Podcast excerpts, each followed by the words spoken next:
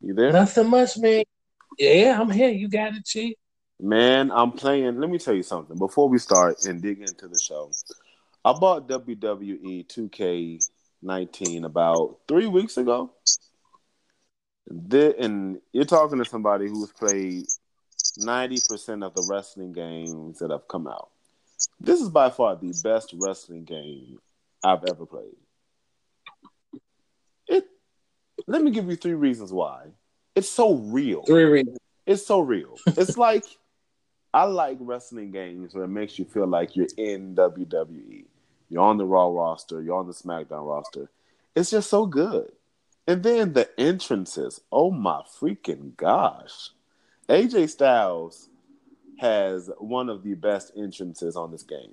Finn Balor's entrance is amazing. Bray Wyatt, you feel like you feel like you are part of the Fireflies. And just the gameplay. It plays like it's a real wrestling match. Like you know how in some wrestling, I don't know if you ever played if you ever play wrestling games.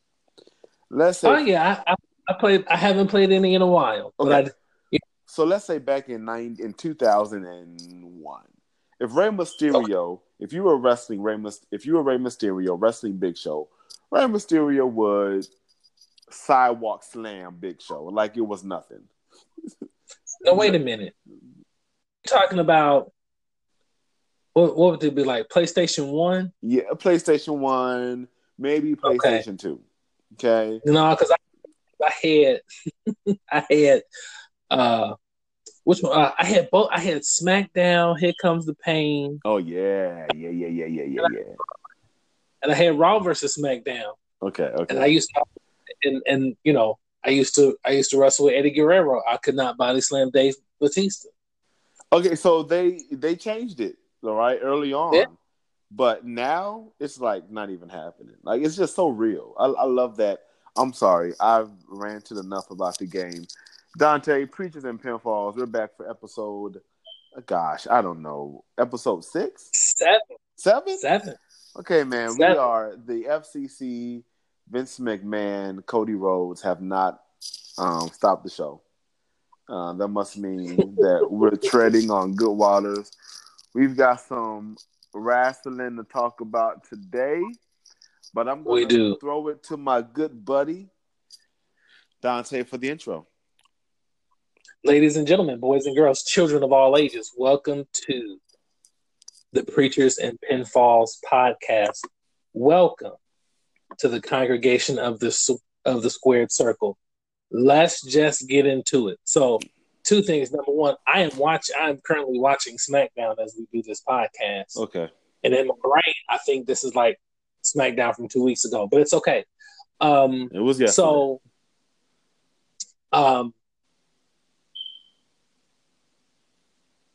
let's start with well, some of the stuff that I kind of put on the run sheet is from outside of the ring. yeah. So, is there anything that you have in addition to what I put? Lars Sullivan. L- Lars Sullivan um, is. I don't think it's heat. So presumably, and these are all uh, assumptions. Or, I we don't know if it's verifiable, right, as his official account. But some years back, before Lars got signed with WWE, he made some statements about Vince McMahon, Mexicans, the gay community, blacks, um, and a lot of that has somebody posted the screenshots on Reddit. I did go through, read a lot of those comments, and Oh, did I? yeah, so you know my take on it. If those are Lars Sullivan's actual comments, he's a homophobic racist that really doesn't like Vince McMahon. Vince Mc, well, I won't say he doesn't like Vince McMahon. He called him out as being racist towards blacks and Mexicans. Um, some of the, the the comments were kind of funny, to be quite honest. Um, especially the one that says um, white women would not sleep with black men. Um, that that he was talking to one white woman, and it was she said that you know being with a black man was a fad. I don't, I don't know, but it, it, it, all all of it has caused some controversy for Lars Sullivan. He even talked about mental health and those who have mental health issues, or I don't want to say mental health issues, who suffer from mental health, he said that they are weak minded. And I found that kind of funny, ironic, ironic because his call up to the main roster or debut was delayed because of anxiety attacks. Uh, I just found that kind of contradictory. Um, no, I'm, I'm no, currently I'm currently watching Bray Wyatt in a beret in the Firefly Funhouse. I love Bray Wyatt. We're gonna talk about that. I love it. The the Firefly segments. But the only WWE star who has said any statement regarding this has been has been Big E. Um, Big E in the past has kind of stood up for his blackness, I will say, and he he posted to Twitter um, a emoji, the middle finger emoji, you know, at Lars Sullivan. So he's the only one that's really expressed his feelings towards this.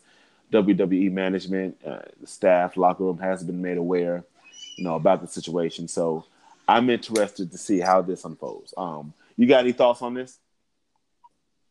Um,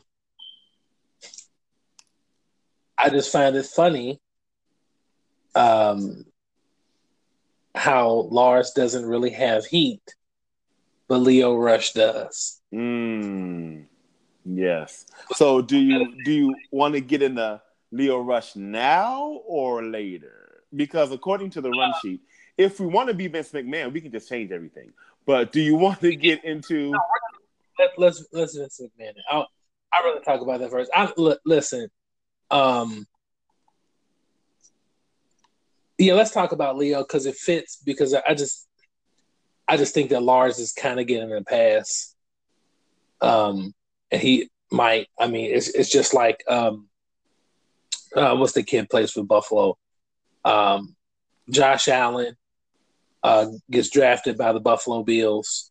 Although while he was at the University of Wyoming, tweeted several homophobic racial slurs and you know, of course, he deletes the Twitter, and you know, nobody nobody really brings that up. So, yeah. So, Lio Lio Rush's heat. Let's talk um, about it. Man. I, I'm gonna get specific in my take, and then you can give the details. Um, I just I find it very ironic. Um, although I'm I'm surprised but not surprised that it seems as if, and, and I actually, because my wife asked me, "What are you guys talking about on the podcast?" and I brought this up first because I find it funny that WWE is, is they seem to want to try to get it about women, and then when you look at, you know, Finn Balor's Balor Club for Everyone campaign of inclusion, mm-hmm. um, you have uh, Sonya Deville who's openly uh, lesbian, so so so they've become very not just tolerant but accepting of the homosexual community, and that's a good thing. I'm not saying that's a bad thing, but like it reminds me of the episode of Seinfeld. And there's anything wrong with that. Remember that episode? uh, we all gotta live, but but but Lio Rush has heat because he understands that being a young professional black man, it's not a good look for him to carry bags or mm-hmm. carry water. Yeah, yeah, yeah. And they, and they don't get the optics on that. But but they but they would get the optics if they like had Sonya Deville play a stereotypically like butch gay character. Or they understand that it's 2019. You don't do bra and panties matches anymore. You don't. Although Vince would probably love to. So, you know, but they don't understand how they don't understand Lio's it's like it's like it's so funny how not just in pro wrestling, but even in this country, how we're still so obtuse about race. It just it drives me crazy. Um yeah. So give give the details of it, tell us what you know about this whole Lio Rush. Uh, so I've been following this Lio Rush thing. Uh, I want to say for the past three weeks. Every time okay. we've done the podcast, I've meant to mention it, but I would just forget. I guess that's a good thing because every day a new development will come out. It initially started with Heat with Lio Rush him being pulled from all live shows or, or televised shows um, because presumably the, the original story was that he was bringing a lot of his he had his wife backstage which a lot of the wwe talent were saying that wasn't cool. Some reports say finn Balor was one of the people that came to say hey maybe you shouldn't have your wife back here. Um, and then another report said that he was just having his entourage i want to say his crew his group um, in the backstage area with him. They were causing some ruckus other developments came out that he did not want to carry the bags of set veterans in the WWE. Now, I found this really interesting, not just because of that, but Mark Henry had some comments to make about this. Um, and Mark Henry, being African American, having a long tenure um, in the WWE. Mm-hmm. respectfully, respectfully, he retired a few years ago, a couple years ago.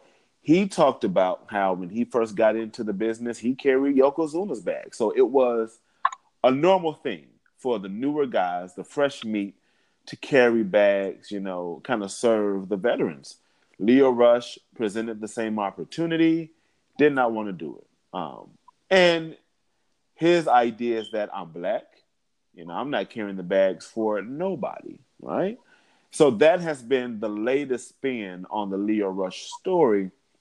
Um, I don't know. I agree with you, and I agree with Lio's stance that hey, um, that I, I am not going to demean myself to carrying the bags of whoever it is because I'm black and the image just doesn't look right. It doesn't sit all right with me. Another report came out that um, Lio was presented with the contract. Gosh, I forgot the exact dollar amount, but he three hundred thousand dollars. Three hundred thousand dollars. Lio wanted double. Now, there is speculation out there from the reports I've read that the average salary for, let's say, a Mojo Rawley, the lowest of the, the at the bottom of the totem pole, you will make about I don't even think Mojo is a good example, but the average salary of a WWE wrestler uh, allegedly is around six hundred thousand dollars, maybe a few numbers. Maybe that's a little high, maybe a little bit below that, but that's around the average. Um, so Lio Rush was actually asking for what the average is. So well, some people can see why race is a major factor in this. A, I'm not carrying bags for nobody because I'm black and this is 2019. B, I want to be paid. And, and, and, the argument can be made, Dante. The argument can be made by Lio that I am a, a, a, contributing factor to the product of WWE. Because if we break it down to bare bones, let's be honest, he has made Bobby Lashley bearable. Lio Rush was not. Lio Rush is a good wrestler, but I'm gonna be honest. I enjoy him more as a mouthpiece for for for I enjoy him more as a mouth. Period. Uh, I think he's done a lot with the development of, of Bobby Lashley. So, is this a race issue? Asking for what he felt was adequate pay, and those are the updates. That's the latest, and and nothing new has really come out, but that's the latest with the whole Lio Rush thing. I can tell. I can tell you this. I did. I did read. I want to say it was Cage Side Seats that part of his issue with his salary was that he wasn't really getting any of the royalties from some of the some of Bobby Lashley's merch, specifically the merch that had some of the catchphrases that he was saying. Mm. And the, the truth is, he was getting those catchphrases over. Um, it's just it's crazy. Um, so uh, I, I was listening to one of my favorite podcasts this week. I was listening to the Masked Man Show, um, and and David Shoemaker actually brought this thing up. It's it's almost like you can't really have a personality backstage because I mean we all know that Sasha Banks has had a reputation for having a quote unquote bad attitude. Um, same thing with Lio Rush. But Lio is a guy who, in spite of his size, is extraordinarily self confident. So is Sasha Banks, and that's and and and that self confidence, for some reason, rubs some people backstage the wrong way. Um, but at the same time, if you've ever watched a wrestling documentary and you listen to the way Shawn Michaels had, would interact with yeah, yeah, uh, Vince McMahon, or the way Triple H would interact with Vince McMahon, or even even today. So, I mean, let's not even talk about some of the crazy stuff you've heard about your boy Randy Orton. Oh yeah, oh yeah, and, and that's confidence, but when it's when it comes to Sasha and Lio Rush, is disrespect. And I see I, there's one huge difference that I see between Randy, Shawn, and Hunter, and Lio and Sasha, and that's that they're shorter than those three guys. Oh, uh, okay. Uh, is that you're gonna say they're shorter? I was gonna say they were black. you know what? That's the difference too. Um, because because the truth is, there was a period of time where what Lio was doing with Bobby Lashley, you want to talk about making chicken salad out of chicken ish? Oh yes, yes. they weren't really giving anything. And I'll, I'll tell you, I, I enjoyed um, the matches that Lio had with Finn Balor on Raw when when it, it was uh, with, with Finn and, and Bobby Lashley over the Intercontinental Championship. Yeah, yeah. Lio got and Lio got to work Finn, and Lio showed what he can do. He can work. Now I, will tell you, maybe maybe this will uh, be the, uh, the old school deep cut match of the week. Um, I, I follow. I've been following Lio Rush's career for a while. I want to say he was 18 or 19 years old when he was in Ring of Honor, but he had some fantastic matches with Jay Lethal in Ring of Honor. Um, in fact, if I'm not mistaken, I believe I saw Lio Rush live with Ring of Honor the first time I went to War of the Worlds in um, at the Odeum in uh, Tinley Park. But uh, it's I'm just like you know, it, it's so fun. It, this this is and this is specifically what I mean when I talk about being obtuse when it comes to race. Because you, so Mark Henry comes out and says, "Well, you know, that's that's tradition, and you know that that's what you do to pay your dues."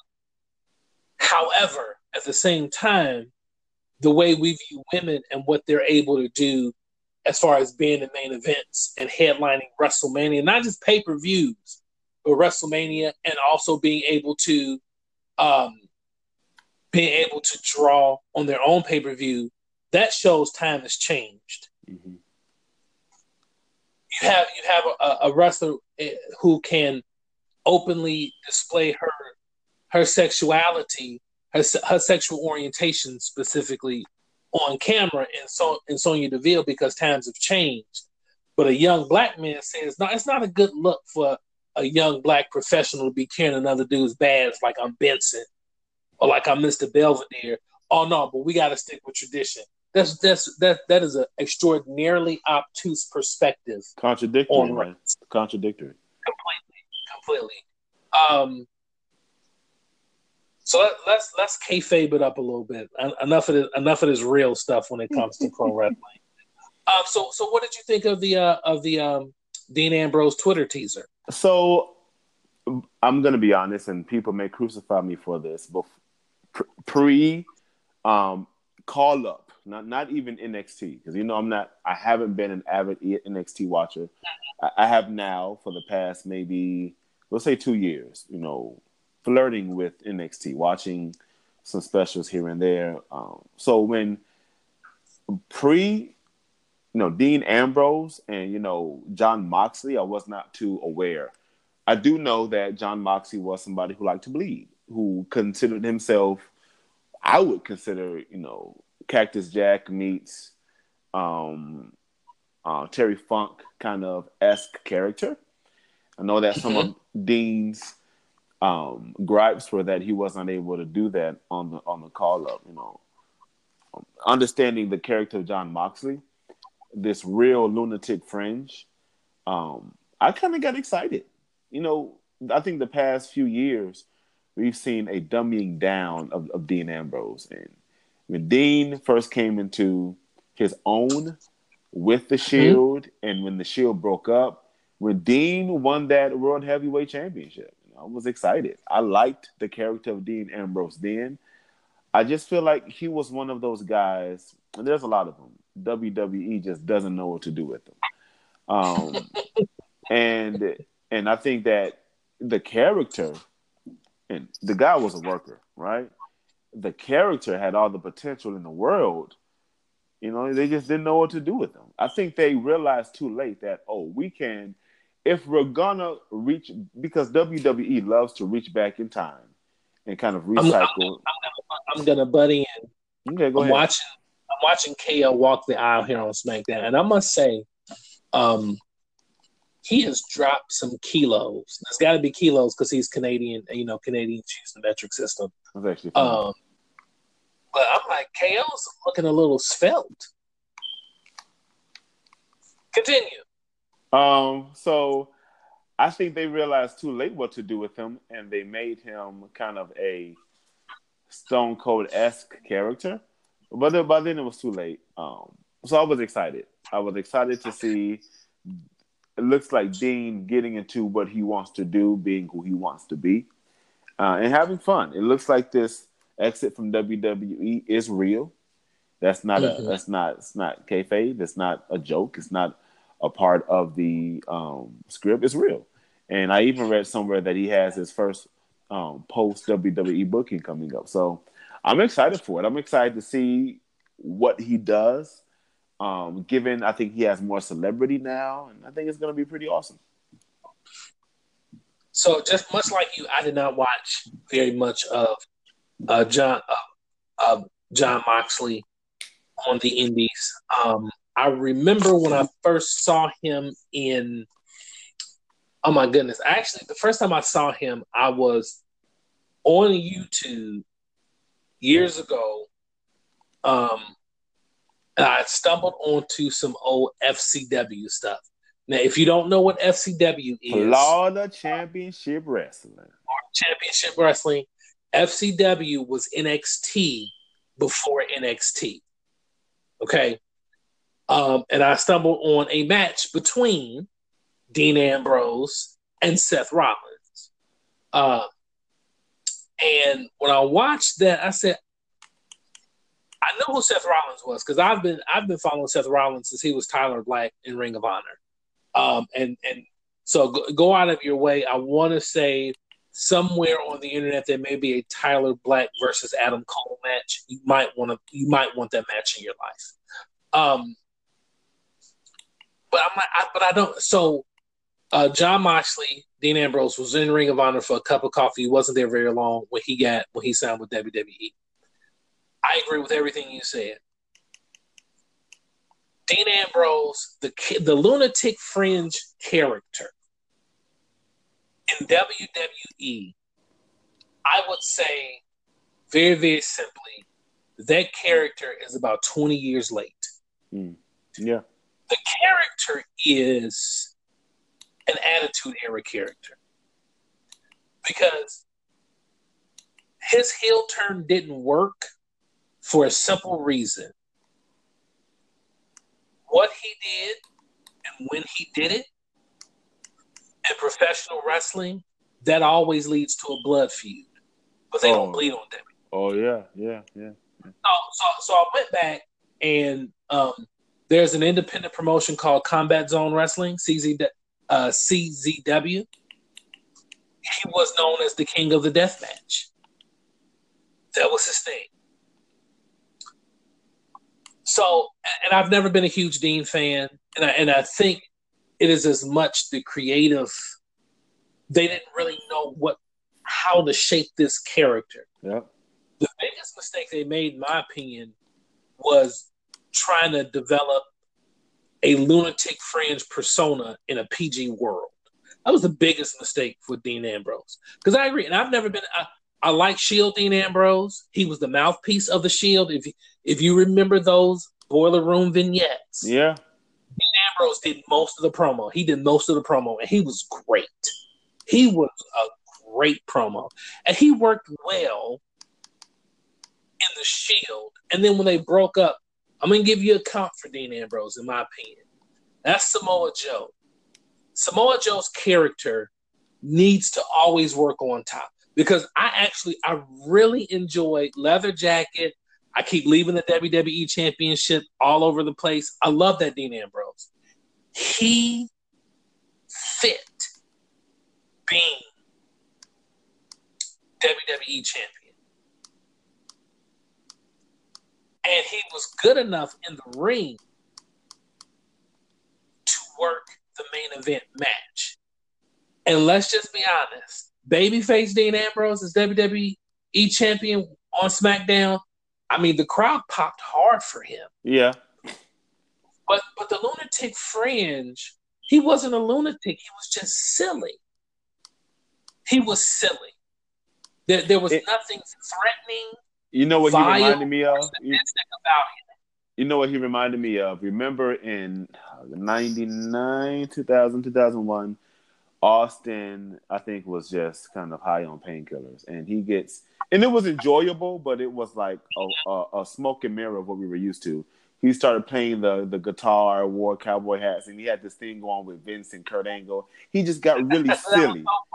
He, he got so funny. He got really silly though, and it kind of tainted it tainted that that villain of who Stone Cold, which is why we all fell in love. You know, King of the Ring. Austin three sixteen says, you know. I'm, I'm, gonna, disagree with you though, and that's why I'm gonna disagree with you. Okay. Because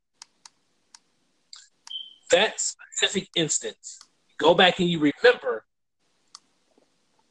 Steve, that silly Steve. Number one, Steve really couldn't work. I mean, he was he was hurt. He really couldn't work. But also, I think the big thing was, and, and the reason I'm gonna disagree with you is because if you remember, that was the WrestleMania he turned heel. when Vince came to the ring and he shook Vince's hand and they tried the whole two man power ship trip with uh with Triple H, and then Triple H blew out his other quad, so and, and, that was the the failed invasion, and uh, Stone Cold was leading WCW. He was supposed to be a bad guy, but the people weren't having it, so he just turned it on his head and got silly with it, and it worked. It it did, but it, it here's the and this is why I'm disagreeing with you because the lunatic fringe didn't work. It didn't work. It's true. It was, he was he was he was not when when I think of a lunatic. Okay, when I think of a lunatic, and a guy, and when you talk about, so he's the lunatic fringe. So on the fringe of being a lunatic you, is being a sociopath. You never know what he's going to do. Exactly. He's unpre- he's unpredictable. He'll throw himself around like like uh, the uh, the uh, the the cactus clothesline where he goes over the ring with his opponent. Yeah. The you know Cactus Jack's elbow from the apron where he elbows you onto the onto the outside, and and he started doing that move when when when Cowboy Bill Watts was in charge of WCW, and he took the mat, so he's doing an elbow on concrete um, or probably uh, you know Foley's probably most famous bump is the bump that he would take over the steel stairs. Yeah, you know, Dean was never that giving with his body, and neither should he have been. But also, he was not, he wasn't unpredictable. He was just silly. Yeah. So so he was he was never really allowed. And once again, when when when you talk about him being on the fringe of lunacy, of being a lunatic, the other side of that is being a sociopath. So you never saw that. Like Dean, and, and, and it's all about booking. And I'm not going to go off on a tangent of how of how uh, Drew McIntyre is being booked like a baby face, but it fits. It's all about it's all about how you're booked. And Dean was always booked fighting underneath. So, so you have a guy who's supposed to be a lunatic, supposed to be unpredictable, supposed to be a sociopath, you know, supposed to want to do anything to get a win, but you're booking him to come from underneath and make a comeback and win. You're booking him as a baby face. Yeah. And then when you turn him heel, and then you have the blow off match with Seth Rollins, it's not this brawly blood feud. It's a very sound, very good technical match. I'm like, okay, y'all just you lost me. You lost me. And so so if if I were Dean, I probably would have left too. Um but to go back to the original question, I I was I'm I was intrigued. I'm, I'm curious to see. He's going to go to AEW because everyone's going to AEW. Everybody. I'm going to AEW. I'm going to AEW. I'm going to be a manager for AEW. Go for it. I'm gonna, I'm gonna, I'm gonna, uh, I'm gonna do commentary next to Jr. He'll take care. Everyone's going to AEW. Everybody um, is. That is true. so, so just a just a nerdy, a wrestling nerdy FYI. Um, I actually think Dean would do well in um, I want to say zero one. That is um, the Great Muta Kenji Muto's promotion in Japan, uh, where it's a lot. It's it's a bit more edgy. Um, I think he would do well in a promotion like he would actually do well in New Japan. Um, I, I, think so too. I think so too. He's great in New Japan because they're not they, they don't bleed often, but it's it's extraordinarily stiff, extraordinarily physical. Um, so, so as we're talking about kind of new changes, a repackaging of guys. So, your thoughts on the Firefly Funhouse? Like it or not? I I love it. I love it. I love it. I love the reimagining of the Bray Wyatt character. Um, and Bray, and we talked about this last week. I won't spend too much time on the past Bray. When he first came out, loved it. I think once he had his feud with Randy, it went down. Then once he linked up with Matt, to me, it really went down. Um, I will forever remember the image of Bray Wyatt trying to run over Matt Hardy with a lawnmower. I, I it's the dumbest thing to me. The dumbest thing to me. Um, so I think that Bray needed this, and you know, creative in WWE, they're not doing a lot of things right at the moment. But this is one thing they are doing correct to the T. It's enjoyable. They're letting Bray really like death of puppets. Um, and I'm loving it. I'm loving the double entendres. I'm I'm loving I'm loving every bit of it. This now now here's my concern. Here's my concern. I don't want them to. Mm-hmm. F, I don't want them to f this up. I don't want them to mess this up. As you can tell, listening audience, I'm the more edgier preacher. Okay, I use explicit letters, not the word word. I don't want them to f this up with Bray. I'm excited. People are excited. I think that the majority of the five people who watch Raw because the ratings suck. I think the majority, the five people who are watching it, we're watching it to see Bray in the Firefly Funhouse, the Firefly, the Firefly Funhouse. Say that five Say that five. times. Right. I just I don't I don't want them to ruin this. You know, that's that's it. I'm excited about it though. I'm excited about it too. I am. Bray is. I feel like they should tell Bray.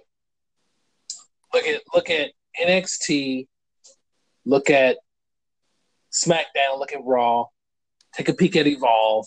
Bro, just take 15 any 15 guys that we're not really using, and we're gonna give you Oh yeah. One or two writers. Yeah. And we'll we'll give you we'll give you full sale and do just produce an hour of TV for us. Bray because Bray has a lot of influence on the character. Man, Bray is he he is much like his dad, uh, IRS. Um, just to show you how old I am, I, I, go back to the Varsity Club with Mike Rotundo, Kevin Sullivan, and the Steiner brothers. Um, they were all they, they were all collegiate wrestlers. So, um, just like his uncle, Barry Windham. That's why Bray Wyatt's real name is Windham Rotunda. Um, he has such a mind mm. for the business. And if he left and, and went to AEW, because everybody's going to AEW. Everybody. like linked up with Cody, because Cody's got a great like and, and I don't I don't want to take anything away from Cody in the ring because he's phenomenal in the ring. But I think maybe even more so than, than Dustin, I feel like Cody got the brains for the business. I think I think Dustin kind of got the in ring charisma from Dusty, but Cody got the brains, and and Bray Wyatt's got the brains. I love the Funhouse, and I love it for its subtlety. Mm. Because that's the same guy who led the Wyatt family and we'll talk about Sister Abigail. It's the same guy. But and, and, and we're able to see like we can still see the eater of worlds. You, you, you know what I mean? Like we can still yes. see glimpses of the great Bray with this new Bray, and that's what works so good. Like if, if they would have brought Bray back as an Undertaker esque character or the book, you know, it wouldn't have worked because there's so no, many dimensions. I, see, I think what, what they're doing, what they're doing is they're they're setting up, they're they're they're setting up this, um, this this conflict because Bray's trying to change. So mm-hmm. instead of having the cabin where Sister Abigail's body's buried under the cabin, it's the Firefly Funhouse. Mm-hmm. And he's painting, and he has a red beret, and he's got a Blues Clues of Jace sweater on. Um, but the word of the day is sociopath. I love it. I love it. I love um, it. And I love it. He'll go down a tone at the end because he's trying to get rid of the old Bray. But the old, there's still hints of the old Bray. I'm so what what I am most intrigued by and what I want to see how is this going to translate in the ring? Mm-hmm. Like like is, is, are we going to see this conflict in the ring where the old Bray would just completely like like throw a guy on the on the announce table and dump it on him and you know or, or will he just go for a hip toss? And will you see this conflict? I, I am I am I'm I'm in. So you mentioned, so you mentioned, um, WWE's creative and how bad it is. I have a theory as, as I as I watch uh, Roman and the recycled Daniel Bryan here on Raw with Vince McMahon because they're desperate for ratings. You do. Um, I'm, I'm, can I give you a spoiler alert? No. Okay, I won't. Don't do it.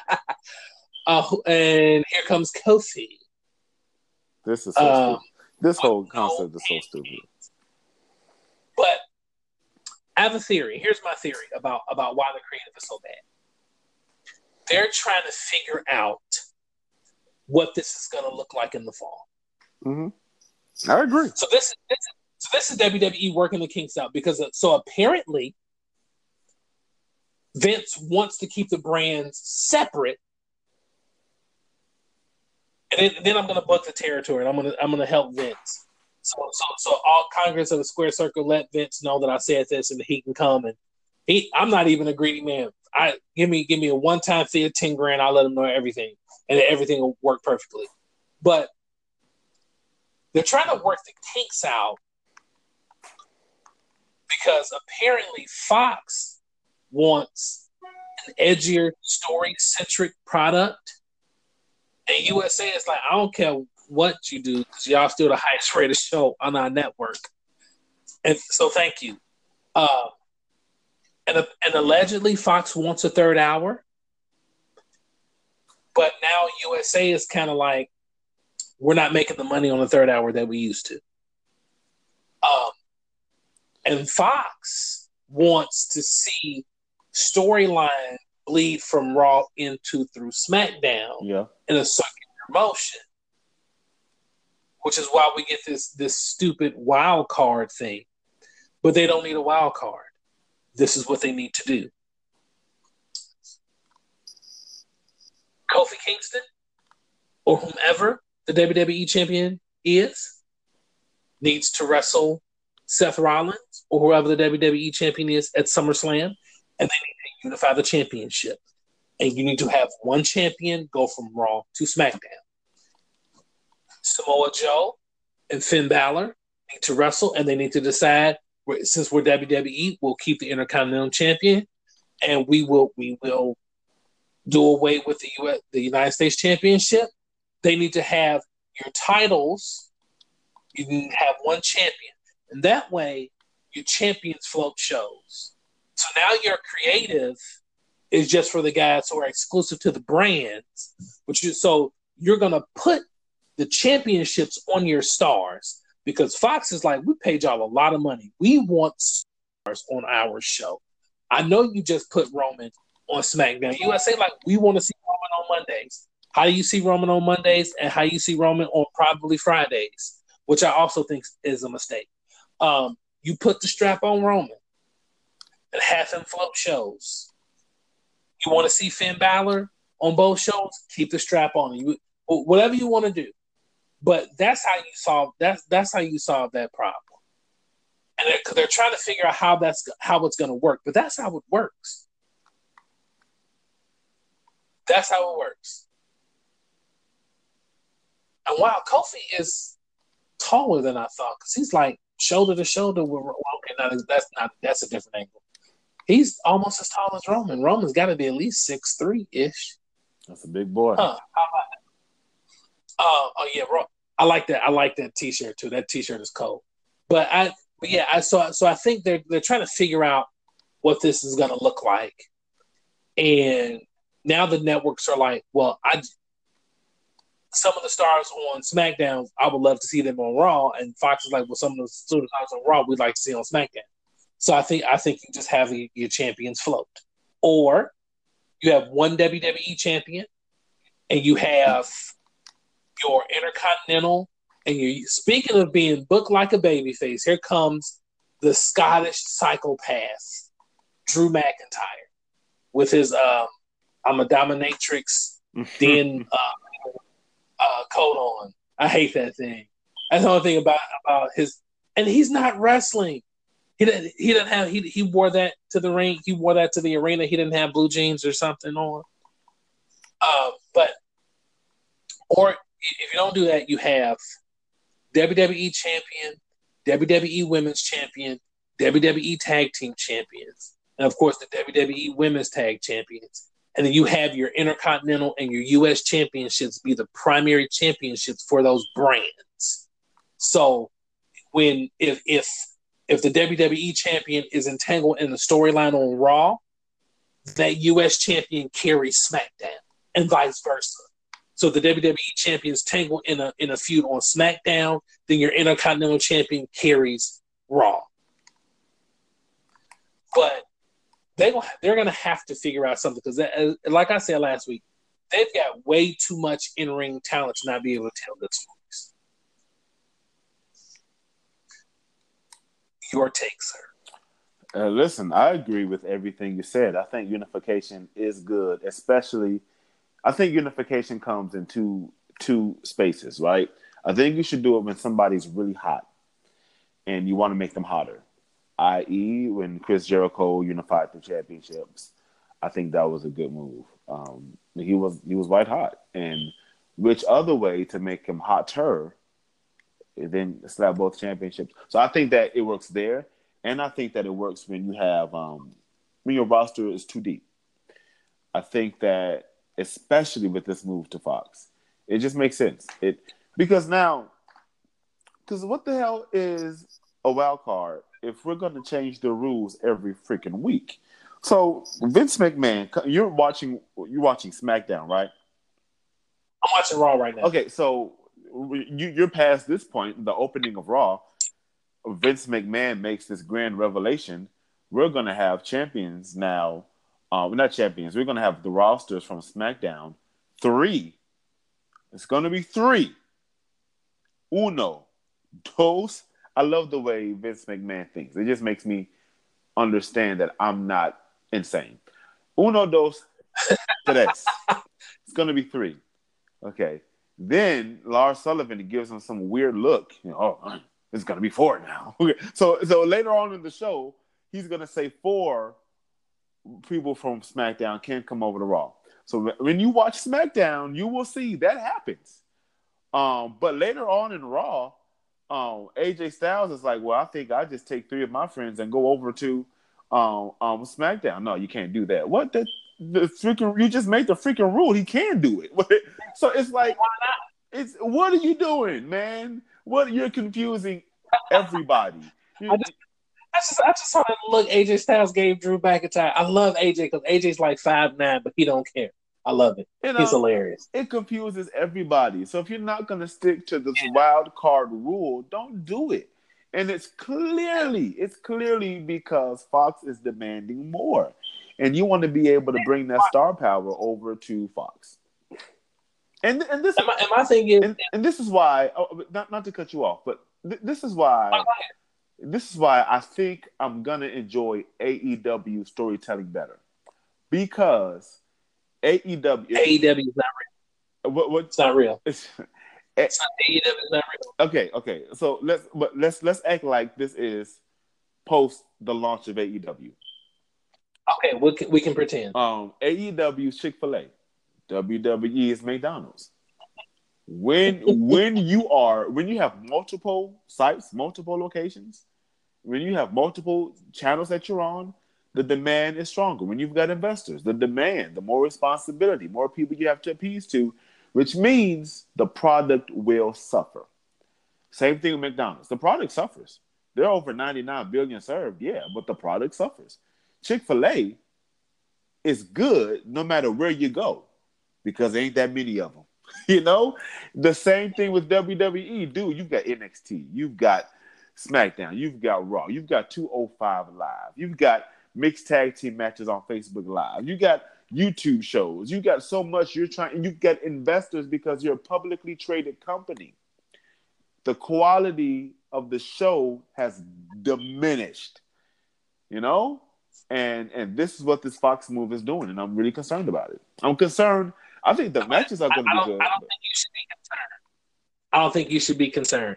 I'm, I'm glad you brought up that comp between Chick Fil A and, and, and McDonald's uh, because here's where I'll, I'll slightly disagree. Chick fil A and McDonald's occupy their own universe because there's a simple question that you ask yourself when you see McDonald's on one side of the street and Chick fil A on the other side of the street. What if I want a burger? You ain't going to Chick fil A, brother. You're going to McDonald's. So okay. I think AEW, AEW will, it will cater to a specific demographic. But if I want a burger, if I want um, a mocha latte, if I want something other than a chicken based product, I'm going to McDonald's. But they don't do them well, oh, though, Dante. And, and, and, here, and here's the thing. Here's the thing. Here's the thing. For value, there's some chicken products that McDonald's does fairly well. I.e., if I want if I want to see indie adjacent sort of wrestling with decent storylines, I can just watch NXT every. And I'm not and, I, and look once again, AEW is not real because they don't have television. So so this, so this this is this is all freestyle and fantasy booking because I, I don't see a scenario where AEW, first of all, I, I don't see a scenario where AEW competes with the WWE. No one's going to compete with the WWE. Which leads me to the last question. So, are you a WWE fan or are you a wrestling fan? Um, I'm a wrestling fan. And it just so happens that my wrestling, my romantic relationship with wrestling has only been with WWE. Ah. Uh, you know, growing up, and you've heard the story. Growing up, mm-hmm. there was WCW and WWE. I, to me, to me, the WCW roster was so fantasized. Uh, you, you, can make the same argument as it relates to WWE, but WWE seemed more real. You know, like real life, like Shawn Michaels, Bret Hart, Austin, The Rock, Ahmed Johnson, Vader. These are Farouk. You know, these are people I felt like I even now, Randy Orton. You know, Kevin Nash. these are people. Well, just, well, just just FYI, you mentioned you mentioned Farouk, aka Ron Simmons. He he came from WCW. He, he did. He, he, he did. Who WCW? And you mentioned Kevin Nash. Who they, they okay? They they are a lot. Let's say sixty percent of the roster of WWE was at one point on WCW. Um, well, see, but it, but again, it was more real to me. WWE like I could relate to the idea of Shawn Michaels winning his boyhood dream or having the boyhood dream of being the World Heavyweight Champion. What I could not relate to was the RoboCop tearing down a steel cage. Yeah, that was so awful. I couldn't. I couldn't get with that. Um, Sting was cool to me, just not never one of my favorite characters because again, I'm not a character driven guy. I'm a reality based. You know, my favorite wrestlers wrestle by. We know Shawn Michaels' real name isn't Shawn Michaels; it's Michael Hickenbottom. It's, it's a terrible name, but Shawn Michaels sounds like somewhat of a real name, as opposed to Goldberg. Like it just doesn't. I like real. That's, just, that's his last name, though. Okay, uh, Bill Bill Goldberg.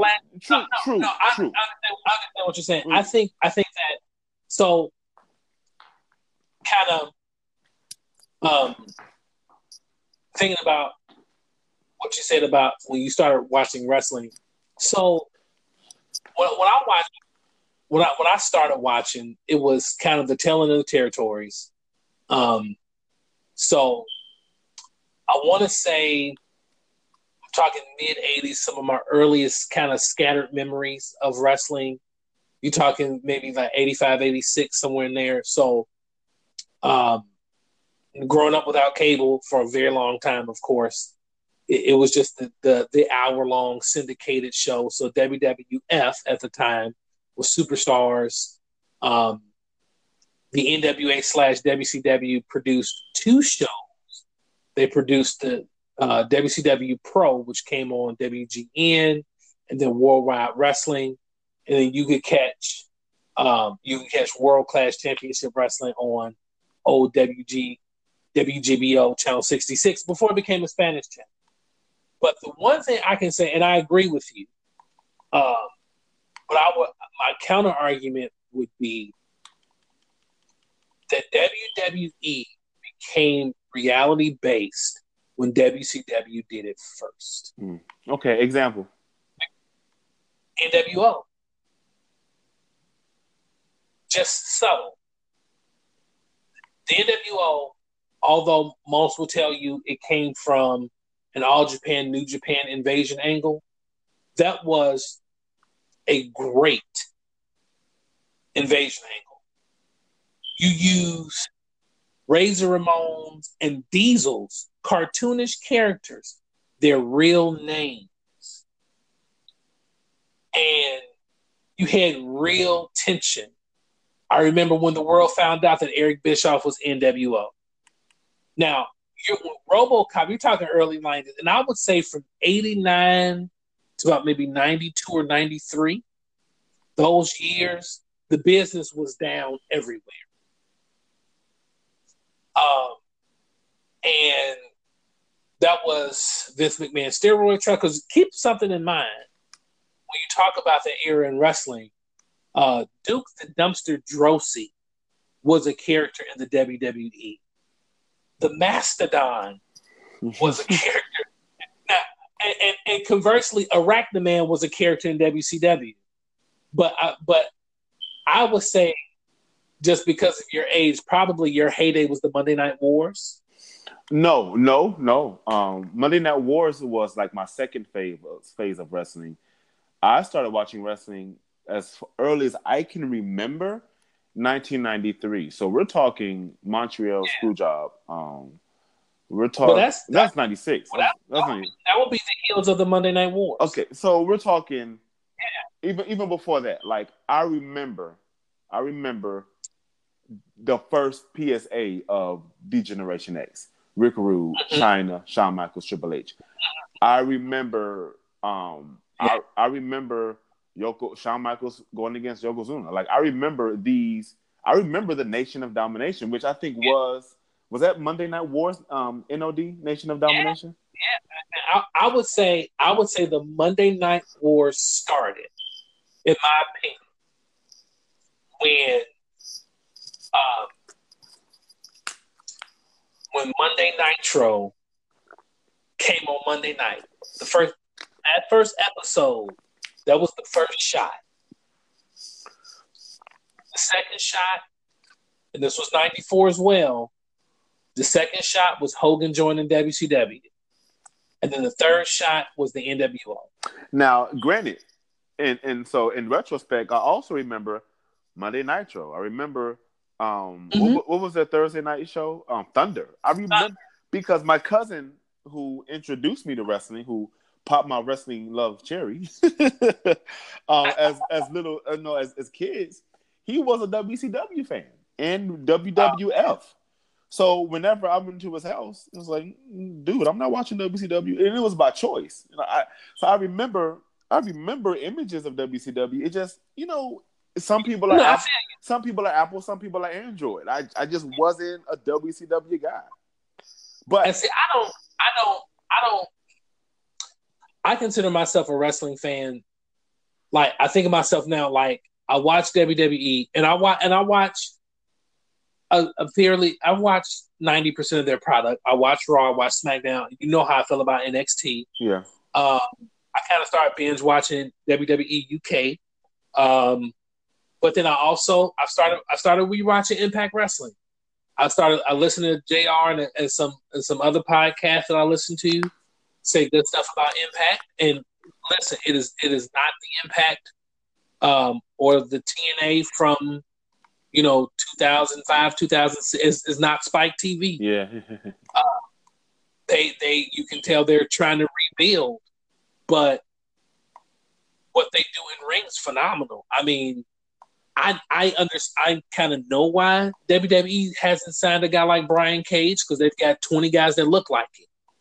But his his I'm looking forward to watching his championship match against uh, Johnny Impact, aka um, Johnny Mundo, BKA John Morrison. John Morrison, that was my guy.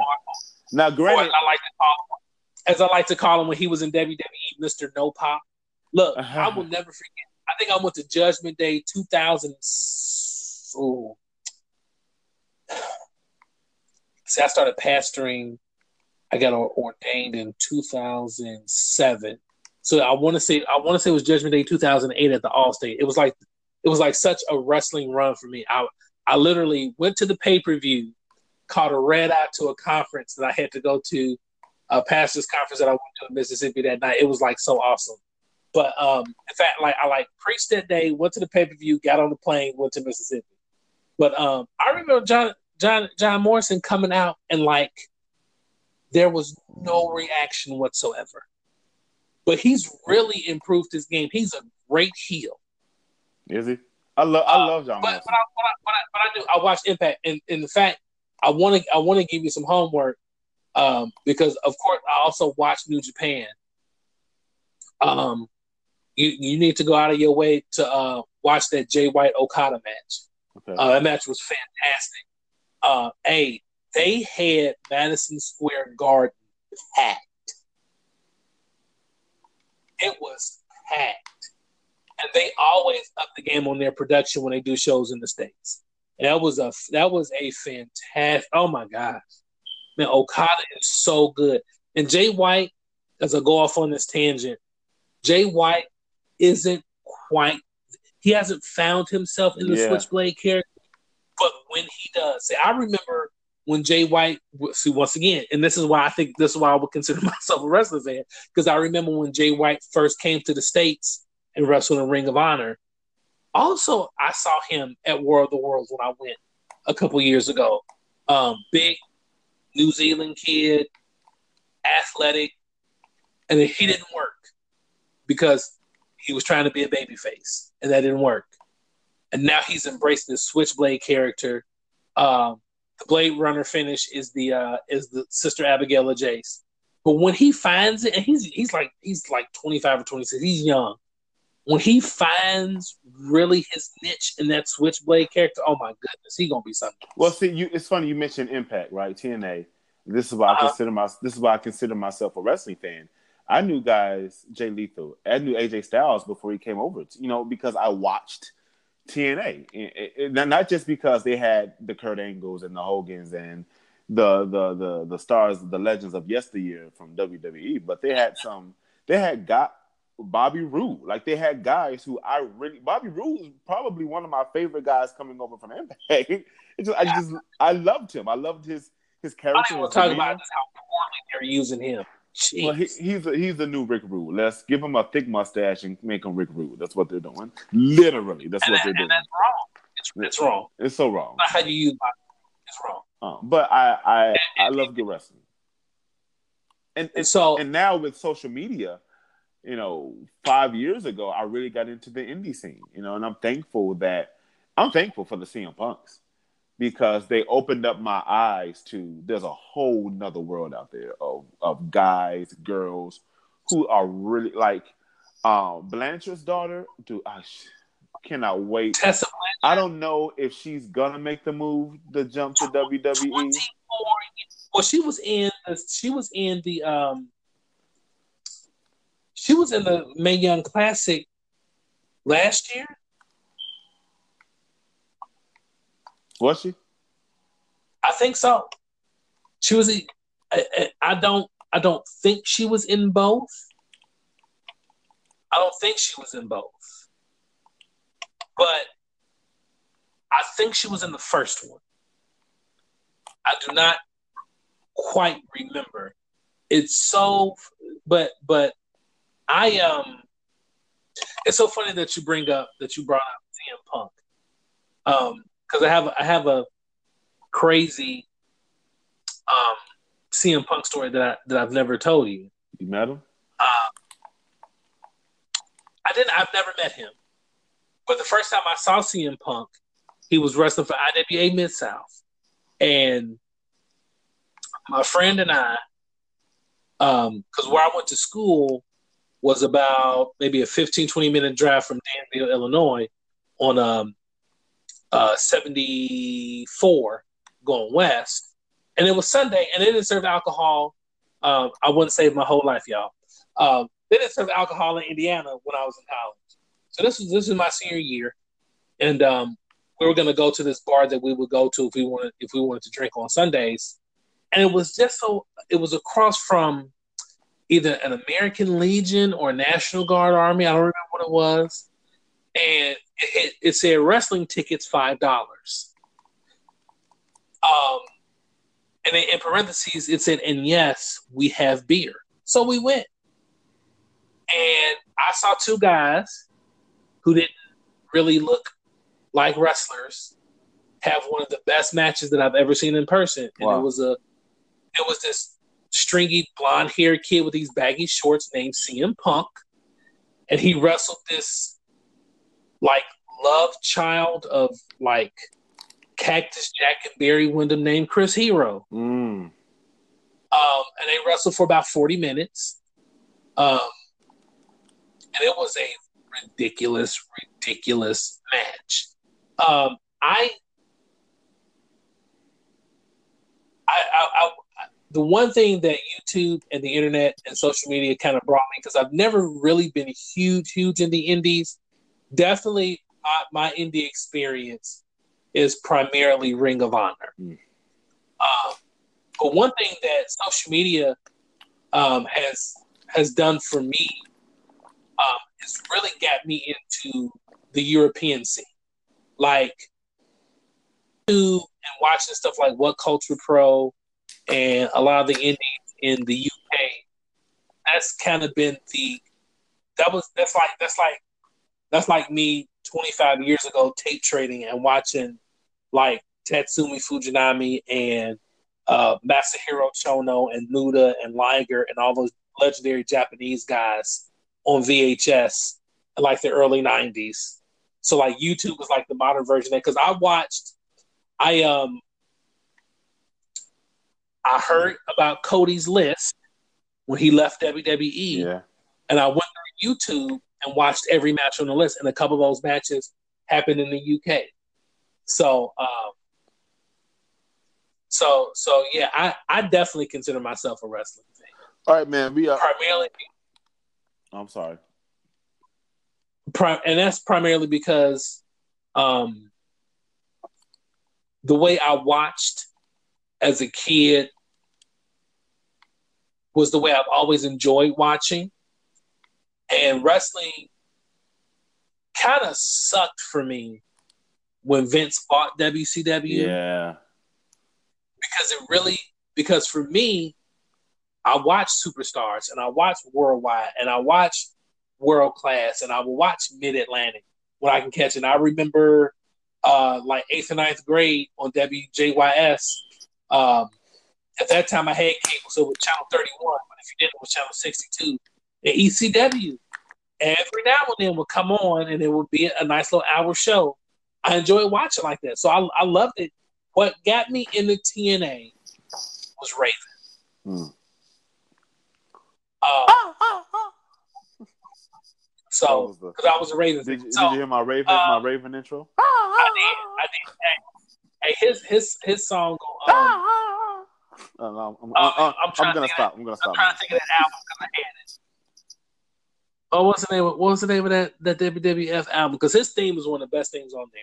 So, um, well, we we we've run 67 minutes, which which is short for us. uh, so, so tell, tell everybody where they can find. Us. Listen, man, you can find us. Um, you can find me on um, Instagram, Facebook, the Twitter uh, at Desmond Alicea, D E Z I M O N A L I C E A. Throw it to my tag team partner. The more you know. Throw it to my tag team partner, Dante. Where can they find you, man? Uh, I, you can find me on Twitter as well at Pastor DDP. You can find us. Listen, if, if you got a question, um, if, if, if you got a hot take, email us preachersandpinfalls at gmail.com. Uh, you can find us on Facebook at Preachers and Pinfalls on Facebook. Um, and if I did not say it already, you can find me on Twitter at Pastor DDP. So, uh, ladies, gentlemen, uh, brothers and sisters of the Squared Circle, as always, a shout out to now Hall of Famer SD Jones. If all hearts and minds are clear, that is the benediction. Until next week.